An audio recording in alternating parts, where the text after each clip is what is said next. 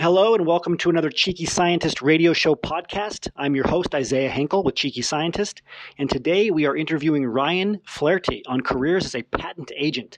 I've seen so many PhDs in our association get hired into patent agent roles.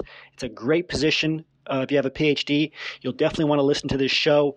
As always, if you want to learn more about our Cheeky Scientist Association, uh, which is a PhD-specific job search blueprint for PhDs who want to get hired in industry, as well as a PhD-only job referral network, the largest job referral network of its kind, go to P H Ds Get Hired dot com. If you go to P H Ds Get Hired dot com, you'll learn all about the Cheeky Scientist Association. Just make sure to enter your name and email address. If you want to have our podcast as well as our free articles delivered to your email inbox weekly, just go to Cheeky Scientist dot com. You can also go to iTunes and subscribe directly to this podcast so that you receive these free podcasts weekly.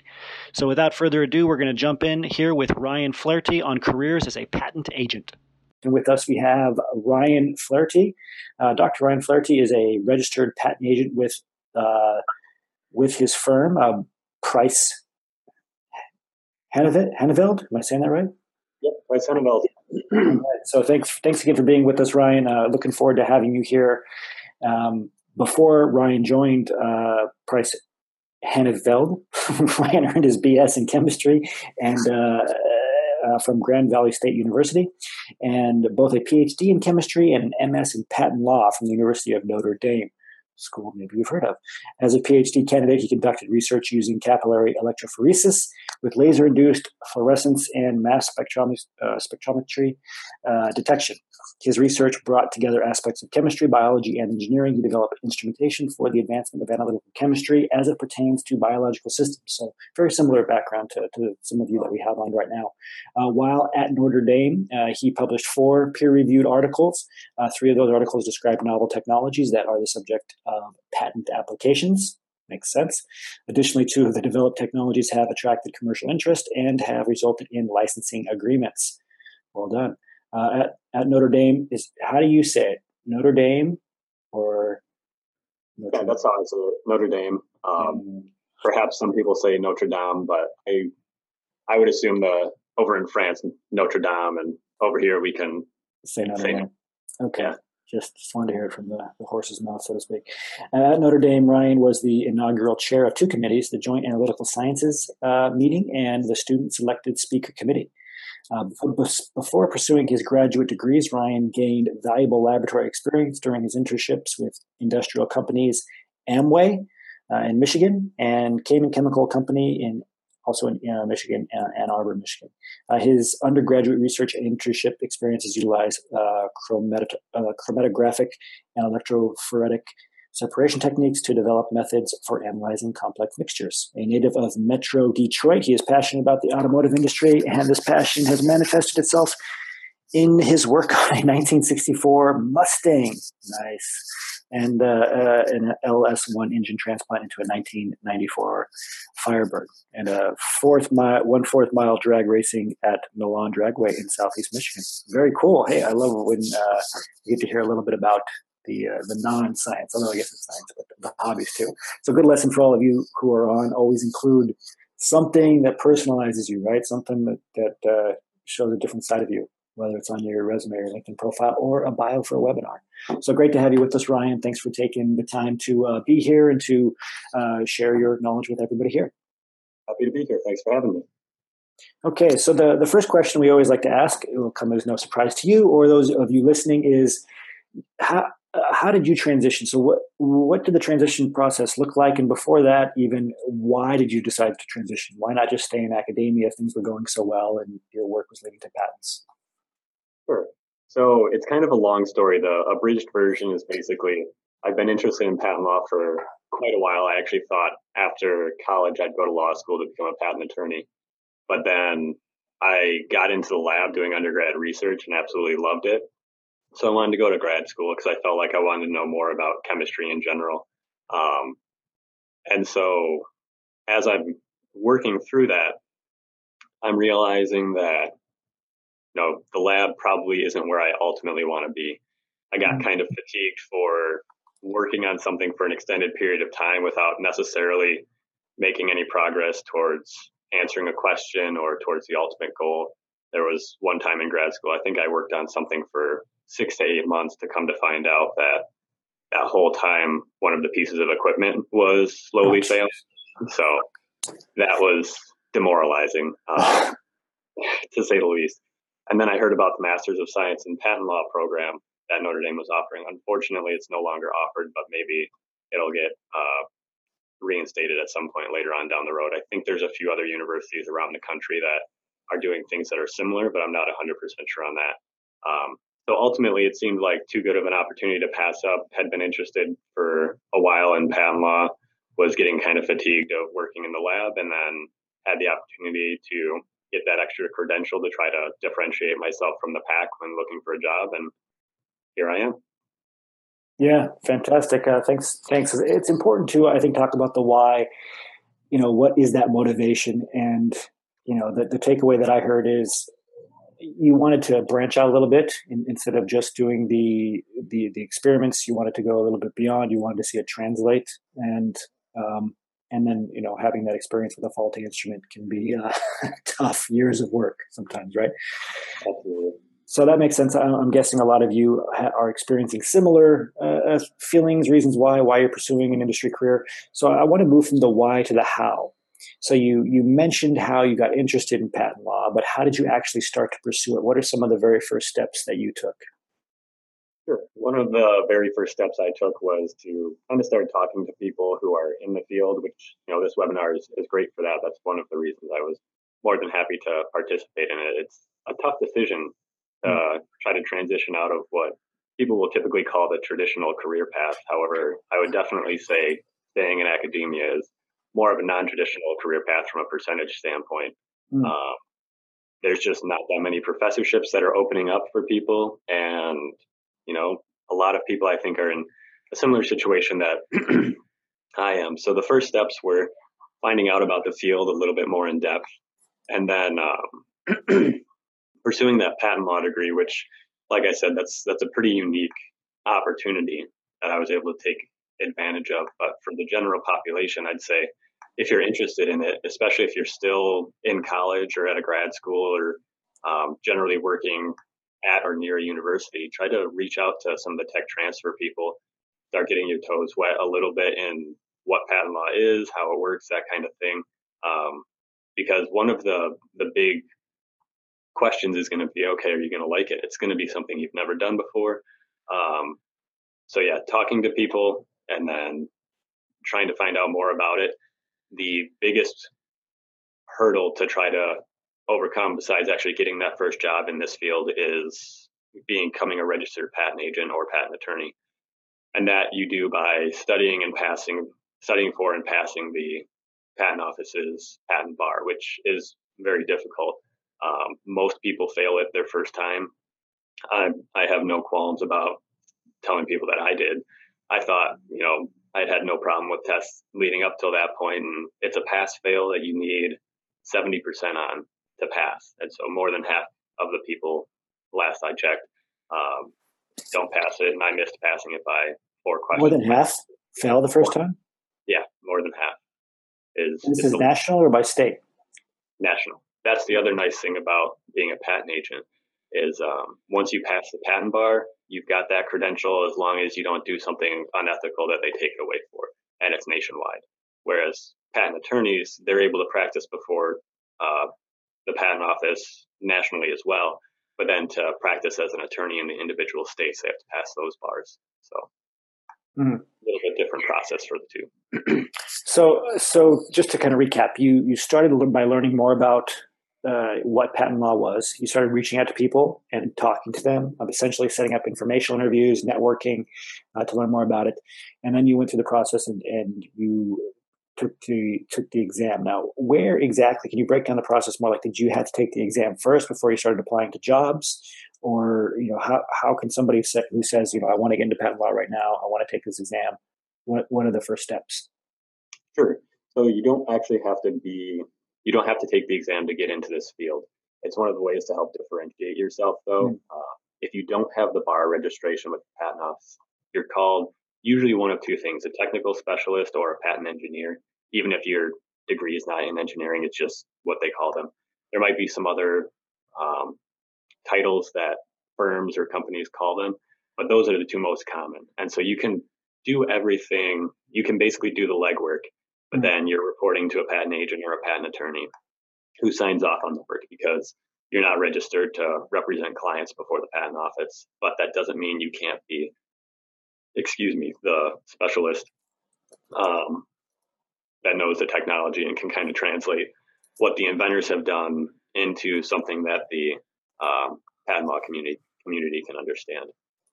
So you you can look for jobs. They're harder to come by doing that. Um, ultimately, passing that patent bar shows a a little bit of skin in the game, because that's the biggest issue. Is most of the positions that you're going to come across are looking for somewhere between two and five years of experience.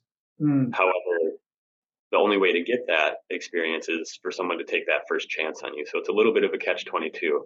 Is they're looking for people to enter into the field, but they want them to basically already be trained and be up to speed.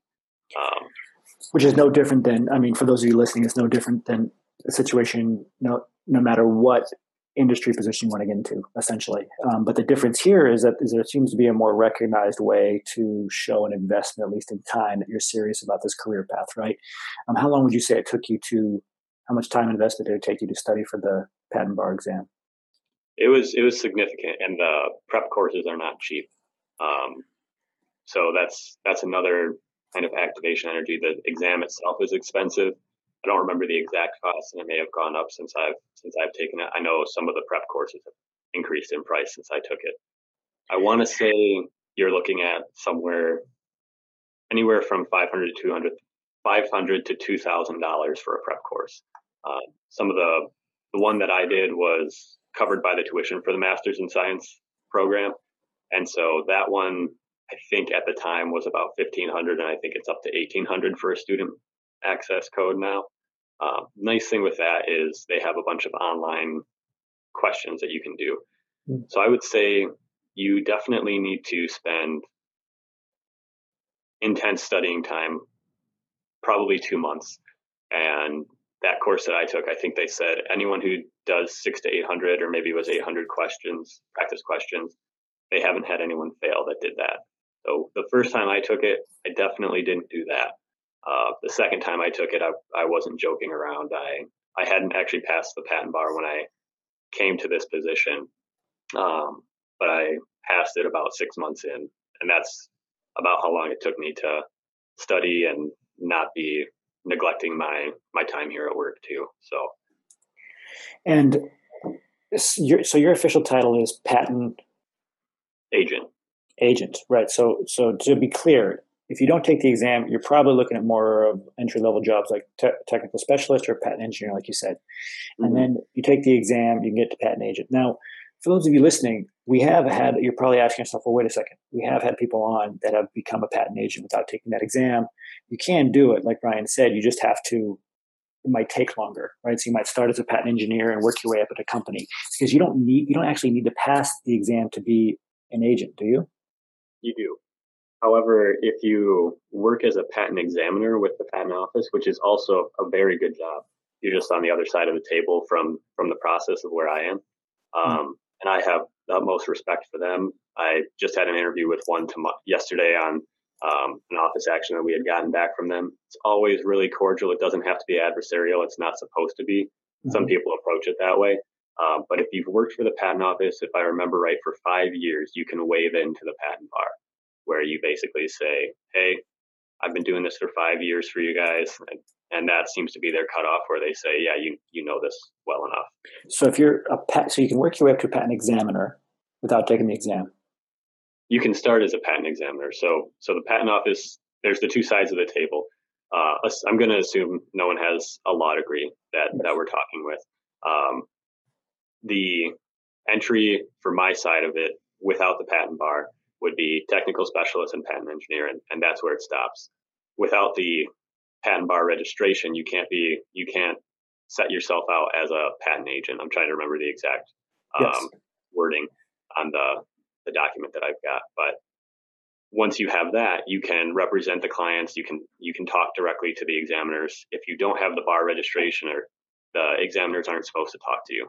Um, mm. You have to have a patent attorney or a patent agent in the room at the same time to discuss things. If you're on the other side of things, you don't need a patent bar registration to become a patent examiner. They train you on the job. They have a couple of satellite offices. The two that I'm aware of are Detroit and Denver, in addition to their uh, one over in the Washington, D C area. I think it's in Alexandria, if I remember right. Okay. Uh, and so once you've worked at the patent office, you can become a patent agent without the, the law degree or without taking that patent bar exam, as long as you have that minimum um, work experience, and you have to apply for that.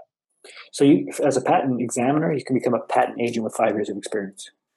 Something like that. Yeah. I can't remember what the cutoff is. I think it's five years. They basically okay. say, look, you, you understand the law well enough. You've been knee deep in this for five years. Um, that's ultimately what the bar exam says, is you're being held accountable for knowing what you can and cannot do. And describe these, the, the sides of the table you keep talking about, right? So you have the, the, the patent engineer, patent agent, the team on one side, the patent examiner on the other. You mentioned the government for the patent examiner side. Can you explain what, what you mean when you're talking about sure. the sides of the table?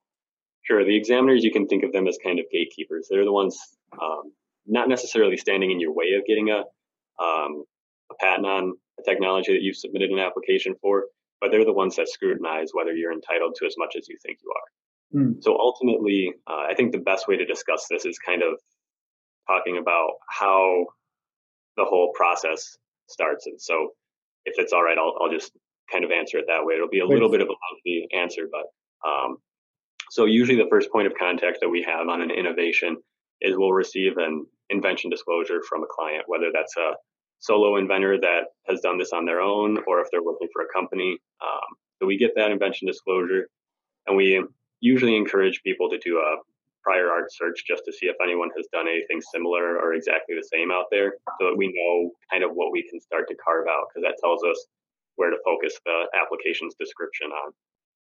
And so you've got the invention disclosure, you do the search, and those can be of varying depths. You know, we've got clients that just want us to look really quick to see if there's anything exactly like it out there.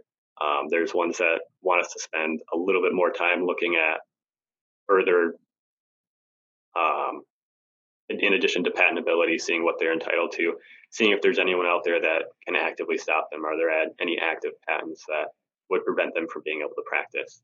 And so once you've done the search, you report back to the client, say, hey, here's the search references. Based on what we found, here's what we believe uh, would be available. And if you'd like to proceed, please let us know. We'll hold off until we hear back from you, basically. Mm. And they still want to pursue based on the protection that we um, think they'd be entitled to. Then they will open up a file for us to prepare a patent application. You spend some time writing that, you file it, and then um, a period of time passes. Right now, anywhere, usually about eighteen months or so, is kind of the uh, waiting period for the patent office. Not that they're just sitting on it, it's just they have so many things to get through, and it operates as a first in, first out kind of basis. So it just takes about eighteen months to get to your turn in the queue.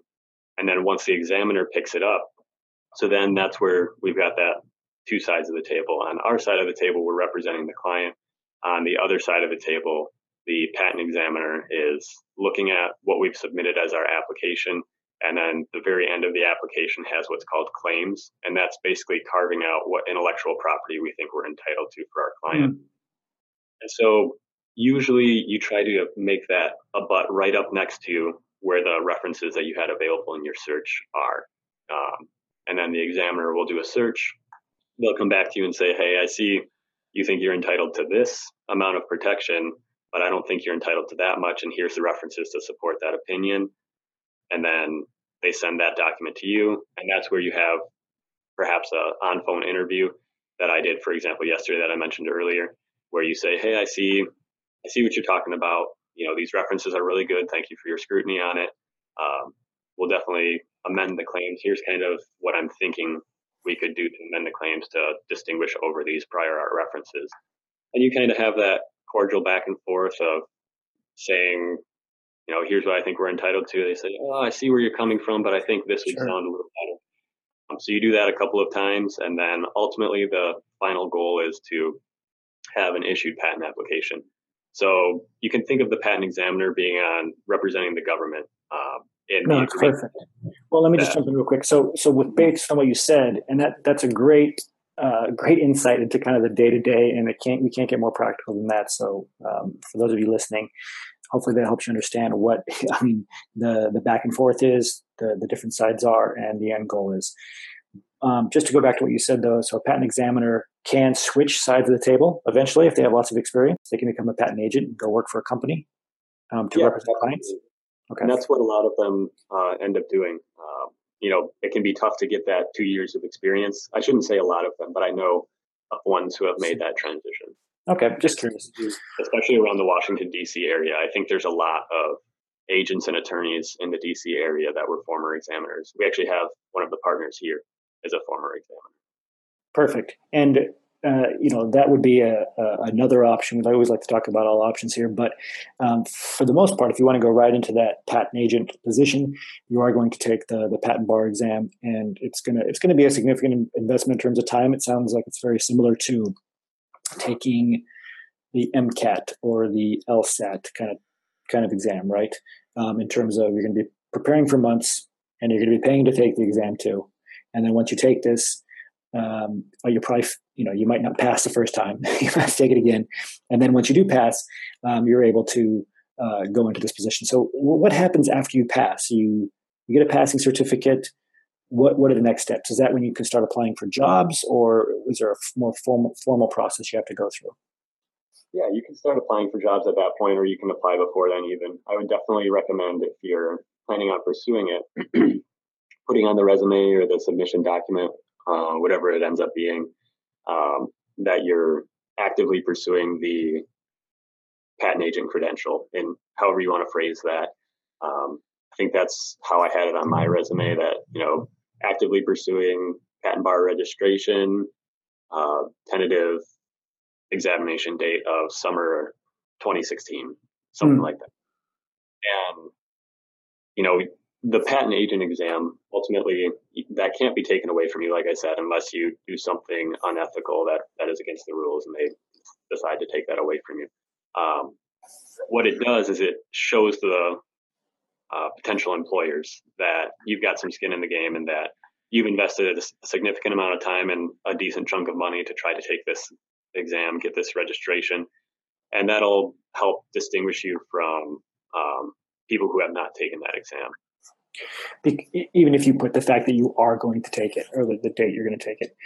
Um, okay, so what, let, let's break down the process a little bit more. So then you you submit your application or your submission form, and then what usually happens? Is it similar to other types of of, uh, of transitions or or um, uh, onboarding processes, or uh, I, I mean interviewing processes? Do you get a phone screen first, and then you go for a site visit, or what happened for you specifically after you passed the exam and got hired? Sure.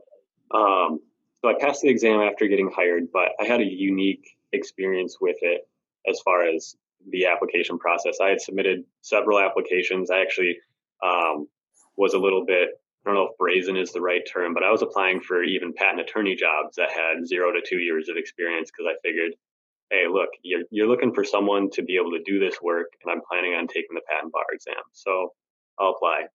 Not surprisingly, I never heard back from any of those. Um, I did apply for technical specialists, uh, patent engineers, and patent agent jobs, but I never actually heard back on anything that I had applied for. I applied to tech transfer offices at universities. The one of the problems was I was trying to apply a little bit too soon. Usually, those job positions, they're looking for someone. They need they need them now. They're mm-hmm. not looking for someone in twelve to eighteen months, um, kind of thing. So that's that's the other tough part, you know. I was finishing grad school, and uh, we had our son on the way. So it was kind of like, you know, I, I need to find somewhere that I can at least get a paycheck. So ultimately, I, I lucked out and I got contacted twice. Um, one was was a firm that it was a little too early to. I, it ended up being another twelve to eighteen months before I ended up actually graduating. So didn't get an offer from them, but they did a phone screening first to ask some questions to see if it'd be a good fit. And then they brought me in for an on-site interview. I thought the interview went reasonably well, but they had some concerns with um, commuting. I was going to be commuting from northern Indiana, where Notre Dame is, to Grand Rapids mm. on a daily basis. Um, and they saw, you know, with the winter coming up, that was that was good luck. Yeah. yeah. I ultimately ended up doing that anyway for this position that I'm at, because I finished a, a few months before my wife did. Um, she was getting her graduate degree at Notre Dame as well.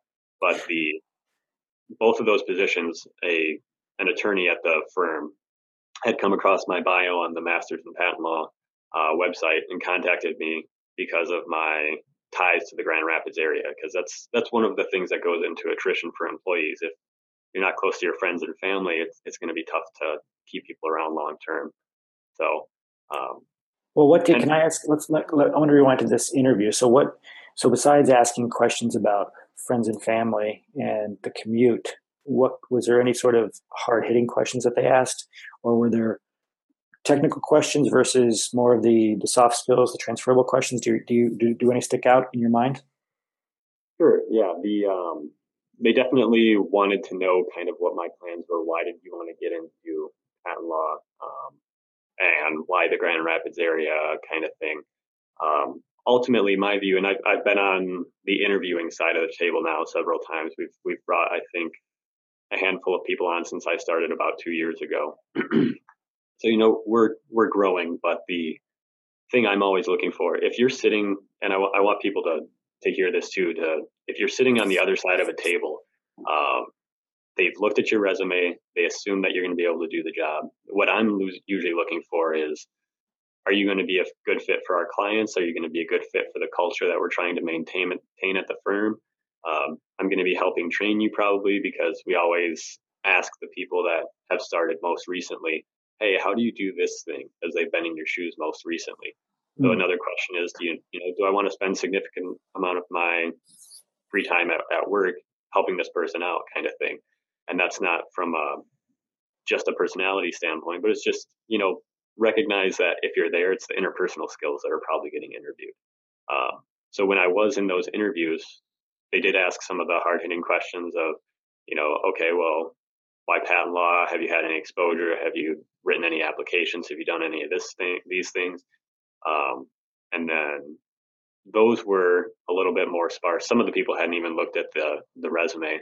They were just kind of scanning down through. And um, actually, one of the big reasons they hired me here, they told me after the fact, was the fact that I had worked on cars. One of our biggest clients is one of the um, automotive manufacturers here in the U S. Okay, so wait, because this is all just incredible, perfectly aligned with everything that we teach in our program.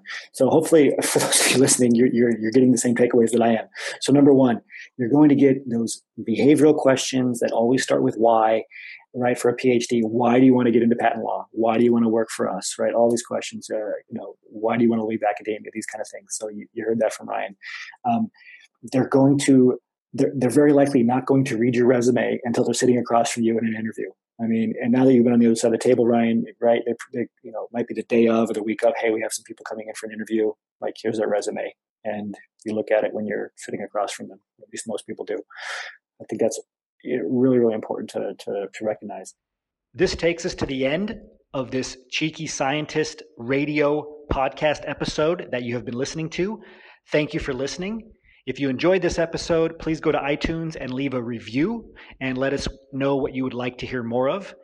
If you're interested in transitioning into industry, go to P H Ds Get Hired dot com and enter your name and email address, and we will give you information about our PhD job search blueprint, specifically for PhDs who want to transition into industry, as well as our PhD-only four thousand plus member private job referral network. Again, go to P H Ds Get Hired dot com and enter your name and email address now. As always, remember your value as a PhD and start thinking and acting like a successful industry professional.